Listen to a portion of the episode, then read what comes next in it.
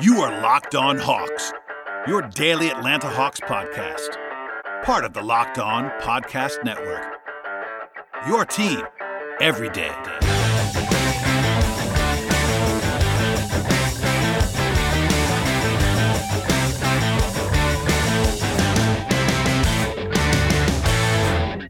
Hello, friends, and welcome to episode 544 of the Locked On Hawks podcast. I am your host, Brad Rowland, coming to you live on this fine Thursday evening into Friday morning, and uh, I'm going to sort of go old school a little bit on this podcast. Some uh, newsy topics, three sort of bullet point things to touch on on this podcast. And the first one that I wanted to bring to you is a little bit of news that came from Adrian Wojnarowski of ESPN on Thursday afternoon. He reports that Tyler Zeller, veteran big man, will be joining the Hawks on a 10 day contract that's going to be signed on Friday. Not a huge surprise here, given the fact that the Hawks have a ton of injuries up front, we'll talk about here in a second. But Zeller has not actually played in the NBA this season. He's just 29 years old, so he isn't probably as old as you might be thinking in your mind right now. He's not. He's not over the hill necessarily from an age standpoint. And last season, he did play in 66 games for Brooklyn and Milwaukee, but he isn't fantastic. No real long term potential there for Tyler Zeller. He's someone who I think the primary um, reason why you bring him in right now would be to uh, because he, he kind of has to play right away. He's someone that's definitely a stopgap option for me. I would have been looking in a younger direction if I was the Hawks. Um, you know, they've gone with a younger sort of turnstile of players on the wing since they uh, opened, up some roster spots with B.J. Johnson and Jordan Sibert. Uh, even Jalen Adams is obviously very young at the point guard spot behind Trae Young, but Zeller is definitely a plug and play option. And I think based on the indications that uh, I've heard so far, and obviously just, just the signing of Zeller in general, he might be uh, asked to play on Saturday because um, here's a sort of a look at the injury situation for the Hawks right now up front. All indications are that Omari Spellman is going to be gone for most of the rest of the season. He has a four week timetable for reevaluation on, on a high ankle sprain.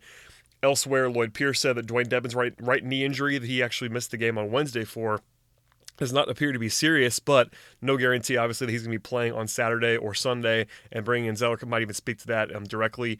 Also, no indication that Miles Plumlee is close to playing again. He's been out for quite some time now, but no real upgrade in his status that I'm aware of. And then finally, Alex Poythress suffered an ankle sprain on Wednesday, that, and Lloyd Pierce said it was going to be uh, a while for him to uh, return to, to, action. No indication in terms of how long that will be, but I definitely got the feeling, based on what uh, Pierce was saying after the game on Wednesday, that Poythress was, was not going to be able to be uh, playing this weekend on Saturday and Sunday. So, with all that said, if they did not have Tyler Zeller, even if Dedmon played on Saturday, which is far from a lock by any means, the Hawks would only have Alex Len, Dedmon, John Collins, and Vince Carter with no fifth big man to speak of before you add Zeller, unless you want to count Justin Anderson, who the Hawks don't seem to be thrilled to uh, go ahead and throw out there. So with Zeller, they definitely needed a body. Um, you know, either way, even if Dedmon can play, they still need someone who has insurance, and if he can't play, they have to have someone just to get through the weekend. Honestly, so Zeller will be the fourth big man or, five, or the fifth big man, depending on uh, Dedmon's status over the weekend. But you know, part of the appeal, I think, uh, as I said before, in signing Zeller is just the fact that he's um, a, a, veteran who's been around, been in a couple different spots, and could probably come in and you know not embarrass himself for a couple minutes over the weekend. Still, I would prefer the younger option, just someone with more future potential, even if it's a, a G League guy that doesn't have a ton of upside. Uh, Zeller, we kind of know exactly what he is. There's not really any upside there, so that's kind of my only opinion on that for now. But no harm done here, I will say, from the Hawks standpoint. Uh, getting someone who is recognizable, who, who, probably won't kill you in small minutes. And I think clearly Lloyd Pierce will be turning to Alex Len for the majority of the center minutes. If Dedmon can't play, I think Zeller will be a spot guy only because they absolutely just have to get through two games in two days. The Hawks do play a back to back here against Brooklyn and New Orleans on Saturday and Sunday. It certainly helps that they're both home games, no travel in between them, but um, it's not, not not ideal to be entering a back-to-back set without really any semblance of, of a big man depth, and uh, that sort of speaks to the signing that took place on Thursday. Uh, one more quick newser before we get into a, to a short break and then a bigger topic after that um, is that Vince Carter was on PTI on ESPN on Thursday evening.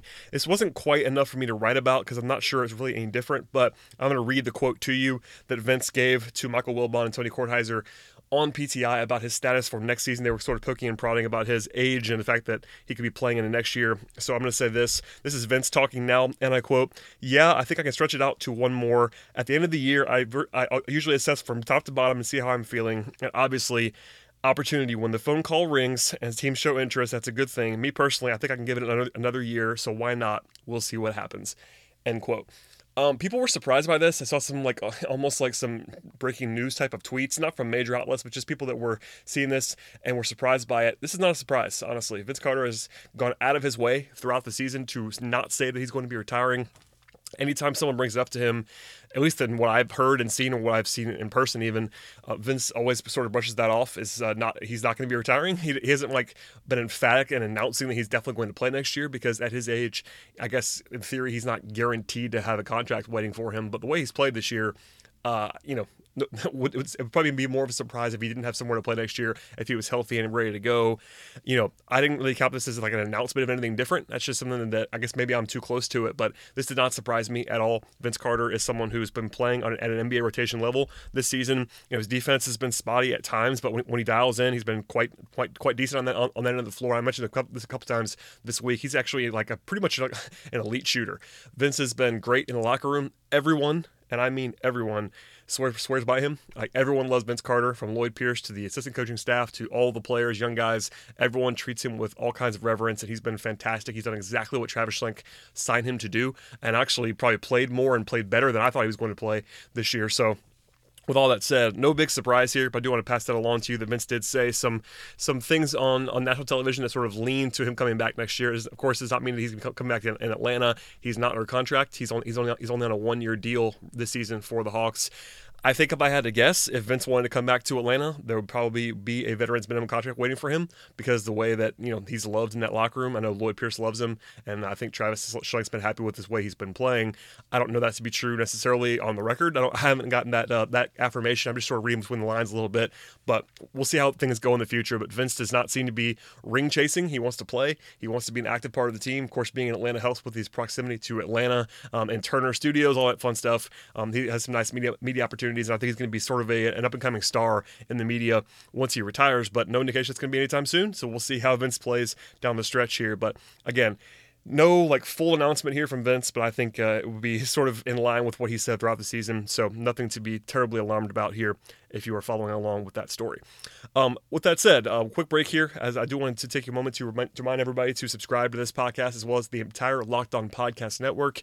It's been huge, so please uh, pass along my thanks to anyone that's going that's gone ahead and done that um, for me here. If you're missing this podcast, if someone else is hearing that, and, you know you know you have you have a friend that listens to the podcast, please encourage them to keep downloading, keep subscribing. Please uh, also encourage everyone to leave five star uh, feedback and ratings and reviews and all that fun stuff. It always helps to uh, get higher on the charts and all that fun stuff. So please go ahead and, hop aboard. We are not on PeachtreeHoops.com anymore, so please make note of that as well. You can you can still subscribe though on a number of different platforms from Apple Podcasts to Spotify, Stitcher, Overcast, all those all those places. If we're not there, please let me know that, and I will get that fixed. But uh, it's been huge, so thank you for listening, thank you for subscribing, and please keep doing that for us as we continue to try to grow the podcast. After the short break, we'll come back and talk about one more topic on this fine Thursday evening. All right, and we are back to talk about one more thing on the podcast today, and that was a piece that came out from Mike Schmitz and Kevin Pelton of ESPN. I wrote about this a little bit on PeachtreeHoops.com, and I want to go a little bit deeper on the podcast here. The general, uh, I guess, crux of this of this particular writing from Schmitz and Pelton was the uh, fact that they were trying to tackle the best long term prospects, and I'm using that as an exact as, a, as an exact wording the best long term prospects from this year's rookie class, the 2018 draft class. Um, both guys compiled top 10 lists and wrote about it, so I definitely would encourage you to go ahead and read the entire thing. I can't pass along all of that because it's uh, number one, it's behind paywall, also it's also quite long. So go ahead and read that if you are able to do so. And I aggregated some of that stuff over at. Um, spoiler spoiler alert there. Um, both guys had Luka Doncic at number one. That's not a huge surprise from this class, considering Doncic is the, is the rookie of the year favorite. I know Trae's been great lately, but in terms of overall body of work, Luka's, Luka's had the best the best freshman season, I suppose, if you want to put it that way. And um, no big surprise there. And also, Trae's actually older than Luka, which I think people have kind of forgotten. Not a lot older, but there is, I think there's this like perception that Luka, because of all of his pro status in Europe, is a little bit older, uh, but he's actually not. He's actually younger than Trae. So file that away for the future. But Moving on from there, uh, Kevin Pelton has Jaren Jackson Jr. at number two, and then Trae Young at number three. Nothing crazy there, I don't think. But Mike Schmitz is a little bit lower on Trae Young. He has DeAndre Ayton at two, Jaren Jackson at three, Marvin Bagley at four, and Shai Gilgeous-Alexander at five, ahead of Trae Young, which definitely raised my eyebrows and raised a lot of people's eyebrows in the, in Hawks land. Obviously, fans are never going to love when guys aren't given a ton of uh, love in this space, and I think you know that makes a lot of sense. I, I knew as soon as I read it, the fans are not fans are not going to love that, and I, and I just want to shine some light on that as well. Um, just for the record, I, I like Shai a lot, and I think even before the draft in this space on the podcast, I've referenced that quite a bit. I do think though that it's pretty wild to rank him ahead of Trae right now with what we've seen for 60 games. I do think that Shai's been pretty good. At the same time, I think Young is pretty clearly a better prospect at this moment, given what we've seen so far. And you know, I'm not the hot take homer guy that's going to come out and scream about Trae Young being incredible and all this fun stuff, but he's definitely been um, quite good on offense, especially I think there's obviously an argument for the versatility and defense of Gilgeous-Alexander because he's uh, intriguing in that way, and he's actually been pretty good. I think for the Clippers, he's definitely in more of a supporting role. I just can't see him offensively bringing the kind of uh, fireworks and upside that Young brings to the table. If you want to make an argument for him, it would be because of defense, obviously, because Trae is, as we know, not very not very good on defense, but still i think it's pretty crazy. Um, and i'll say that you know I, I, do like mike schmitz. I think he's uh, good at what he does this is one that i don't i don't, I don't necessarily agree with just in general. And of course uh, hawks fans wanted to jump to this. I, I, I intentionally did not talk about this last week or i guess it was almost two weeks ago now but uh, for a bit of context here, a three man panel of Pelton, Chris Herring, and Bobby Marks um, went out to rank the top 25 players in the NBA under, under 25 in late February. And that same week, uh, Trae Young had a three game stretch where he averaged 40 points, 11 assists, and six rebounds per game, which is crazy. And he had 16 threes in three games. So it kind of made them look, look a little bit bad because they did not have Young in their overall top 25. Two of the guys did rank him in the top 25, but he did not get the average enough high, I guess the average high enough to in that ranking to actually be in the top 25, which felt wrong. Even in the moment, I tweeted one thing about that at the time. I didn't want to make a huge deal of it because, you know, it's just one of those things. But um, obviously, Young's been uh, the last, you know, I guess since, since the All Star break, but even, longer than that. I've been something that I, I want to point out. It's not just the All Star break. Young had the really, really ugly November and early December period, but since then he's been quite good, like averaging like 20 and eight or something like that. Um, I don't have the numbers in front of me right now, but he's been very, very good. So with that said, um, you know, the timing's kind of funny on that. So I think we, at least a couple, a couple people pointed out that ESPN was kind of trying to right their wrong with some more positivity. I won't say that. It's never like, it's not really a conspiracy like that, I will say. But, you know, Trae is someone who I think is pretty clearly uh, near the top of the class. We'll talk about how I have the uh, top, the top of this group uh, myself here in a moment, but I wanted to at least reference that here at the top for some context. Elsewhere on the list that both uh, Schmitz and Pelton put out, Kevin Huerter was number 10 on both lists, which is obviously a great sign given that the Hawks got him at number 19 overall. I said this a few times on the podcast already, but Huerter is a no doubt lottery pick if you if you redo the draft. I think Huerter has not been as good this season as some guys who were drafted around him, just in pure production for this year. You know, efficiency, um, def, uh, you know, defense, all that fun stuff. I do think though that Huerter has a, a, lot higher upside offensively than most guys that are in this conversation outside of the top five or so. Um, I think you can sort of get into some into some nitpicking, but for me, he's definitely ahead of guys in front of him like Collin Sexton, Jerome Robinson um, Michael Porter Jr., Troy Brown, who I actually still like a little bit, but I, I do think Huerter's better.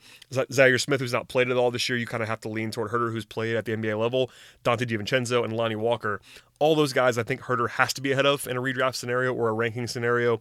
And there's no one behind him that I think is definitively better than he is. There are some guys that are in the same tier, maybe, as Huerter that went behind him in the draft we'll talk about here in a second, but I do think Huerter at number 10 is not crazy at all. Um, individually, I had a couple people ask me how, like, how I would rank this. I wanted to at least pass along and sort of end the podcast this way on this fine day. Um, I think there's sort of a clear top seven for me. I, Doncic is number one for me still. I know that Hawks fans won't love that, but it's just what it is. I, I mean, it wouldn't blow me away if he didn't if he was not the best player in this class, considering you know he's his part of the thing with um, Doncic was his I guess lack of theoretical upside coming into the draft. I never really saw it that way. I think he can be a star. He kind of is on that tra- trajectory already, but you know, nothing crazy here. I think Doncic is number one for me. Um, after that, I think I would put Jaren Jackson and Trae Young in their in their own tier together. I think for me, uh, sort of a tier two situation with those two guys. I love Jaren. I, I do think that defensively his uh, upside is special, and the shooting brings a lot of things to the table offensively. Uh, his rebounding is bad, so there's that's something you have to point out because he's a terrible rebounder right now. That's going to be a problem long term if he doesn't fix that in a hurry. But I do think those guys would be number two and number three for me. Um, and then from there, a, a tier that has DeAndre Ayton and Marvin Bagley in it together would be sort of interesting to me. I think Ayton's actually been kind of sneaky better than you would think. Um, I know obviously he was number one pick in the draft and his numbers are really good, but early on in the year his defense was terrible. But from that, from uh, you know the early part of the season to now, he's grown quite a bit. So without going too deep there, I think he's been pretty good. And uh, could be said for Marvin Bagley. I think he's actually been better than I thought he was going to be as a rookie as well. The top five in his class, by the way, is awesome, and uh, teams should be very very happy with the with the guys they picked. Uh, obviously, I think the one, uh, you know. I'm pretty sure the Suns and the Kings would like to have Doncic now if they had to do over, they had it to do over again. But still, those guys um, got some uh, pretty good players and pretty good prospects in Ayton and Bagley after that, I would so that's the top, that's the top five in some order. I think you know pretty clearly in some tiers there. And then after that, I think I would put Wendell Carter and Shai Gilgeous-Alexander at six and seven in some order. Um, I, I kind of I kind of argue with myself on where to put them, but that's sort of a tier in itself. That, that top seven. After that, I think the it's sort of a larger tier for me with guys like Mikal Bridges, Miles Bridges, Kevin Huerter, Mo Bamba, Mitchell Robinson, Josh Okogie, Landry Shamet. Um, that would be my next, uh, I guess, six guys in some order. I think Huerter would be somewhere around ten for me, nine or ten. Um, I think probably pretty pretty definitively behind Mikal Bridges, but maybe somewhere in the Miles Bridges tier. Mo Bamba's a tough one because he's older than you think. I didn't love him in the draft. I do think that people are sort of overreacting to him negatively. Um, I will say that, but you know. That's kind of where I would put those those six or seven guys, and then after that, I'm gonna say this again. After that, that tier for me would be would be Kevin Knox and Collin Sexton. I am not a big Kevin Knox fan. I know he had the one Player of the Month run in, in New York, but he's been really bad this season on, on the whole. Uh, doesn't really know what he's doing, all that fun stuff. And then Sexton's been really bad in Cleveland. I know he's I know he's from Atlanta. He's had some moments, but I never really loved him in the draft either. So something to keep in mind there. But that's sort of a, a definitive like top 15 ish ranking for me. But that's basically where I'd have. Uh, Huerter, I think he just had the highest highest offensive upside outside of that top seven. I, I think offensively, I would take Huerter over Bridges, uh, either the Bridges or Bamba or Robinson or Okogie. Uh, I guess Shamet's the closest thing, but you know Shamet's just a shooter, doesn't really do much more. I think Huerter has a lot more creation upside than Shamet does. I think Knox's upside, if you put it all together, might be higher than Huerter's, but I just don't like Knox very much. I think he's been pretty weird, and it's sort of a tough thing. You can sort of see it though. If it all came together, I think his upside's probably a little bit higher than Huerter's. But other than that, you know, Huerter's in pretty good company there. And I think again, the biggest takeaway for me is that the Hawks nailed that draft pick um, by all accounts at this point in time. So that's a lot of information I know, but I, I do want to sort of t- dampen down some of the screaming that was happening about that post especially towards Mike Schmitz. I totally get it. And I think, uh, again, Cliff Notes version here, I do think that ranking Shai ahead of Trae is just pretty bad right now. I'll say that out loud. But, you know, a lot of time, a lot of time left, and even Pelton was tweeting about this a little bit. You know, Kevin Pelton's been on this podcast before. I really love his work. He's pointing out that it's it's sort of a perilous exercise. I'm sure somebody asked him to do this, and it's too early to be redrafting or reordering these guys. It's kind of a you know it's just too early for all this. I, have sort of re- resisted the, the, the, temptation to go, go ahead and do, do, that myself throughout the process, and I'm, it's the reason why I'm not trying to do it as firmly. You might have noticed that I was trying to do some tiers. I think that's probably the best way to do it right now. And uh, you know, two three years from now, you could probably do a definitive redraft, or maybe over the summer if you've seen a full season, all that fun stuff. You could try you could try to do it again. But uh, you know, the big thing for me is that Huerter and Young are working out quite well for the Hawks at this point in time, and that's very very nice to see for Atlanta. So that'll do it for today's podcast. No more pods unless something crazy happens until after the game on Saturday. The Hawks host the Nets on Saturday night and then the Pelicans on Sunday night. I'll be in the building for both those games, so I'll have podcasts after both in uh, normal game game recap style with anything else that's transpiring over the weekend. So please stay tuned. Please subscribe to the podcast. Please subscribe to the podcast. Tell your friends. Subscribe, subscribe, subscribe, and check us out. So pop up right in your feed. It makes it easier for you, actually, all things considered. And uh, subscribe and download all that fun stuff. We'll see you guys on Saturday night.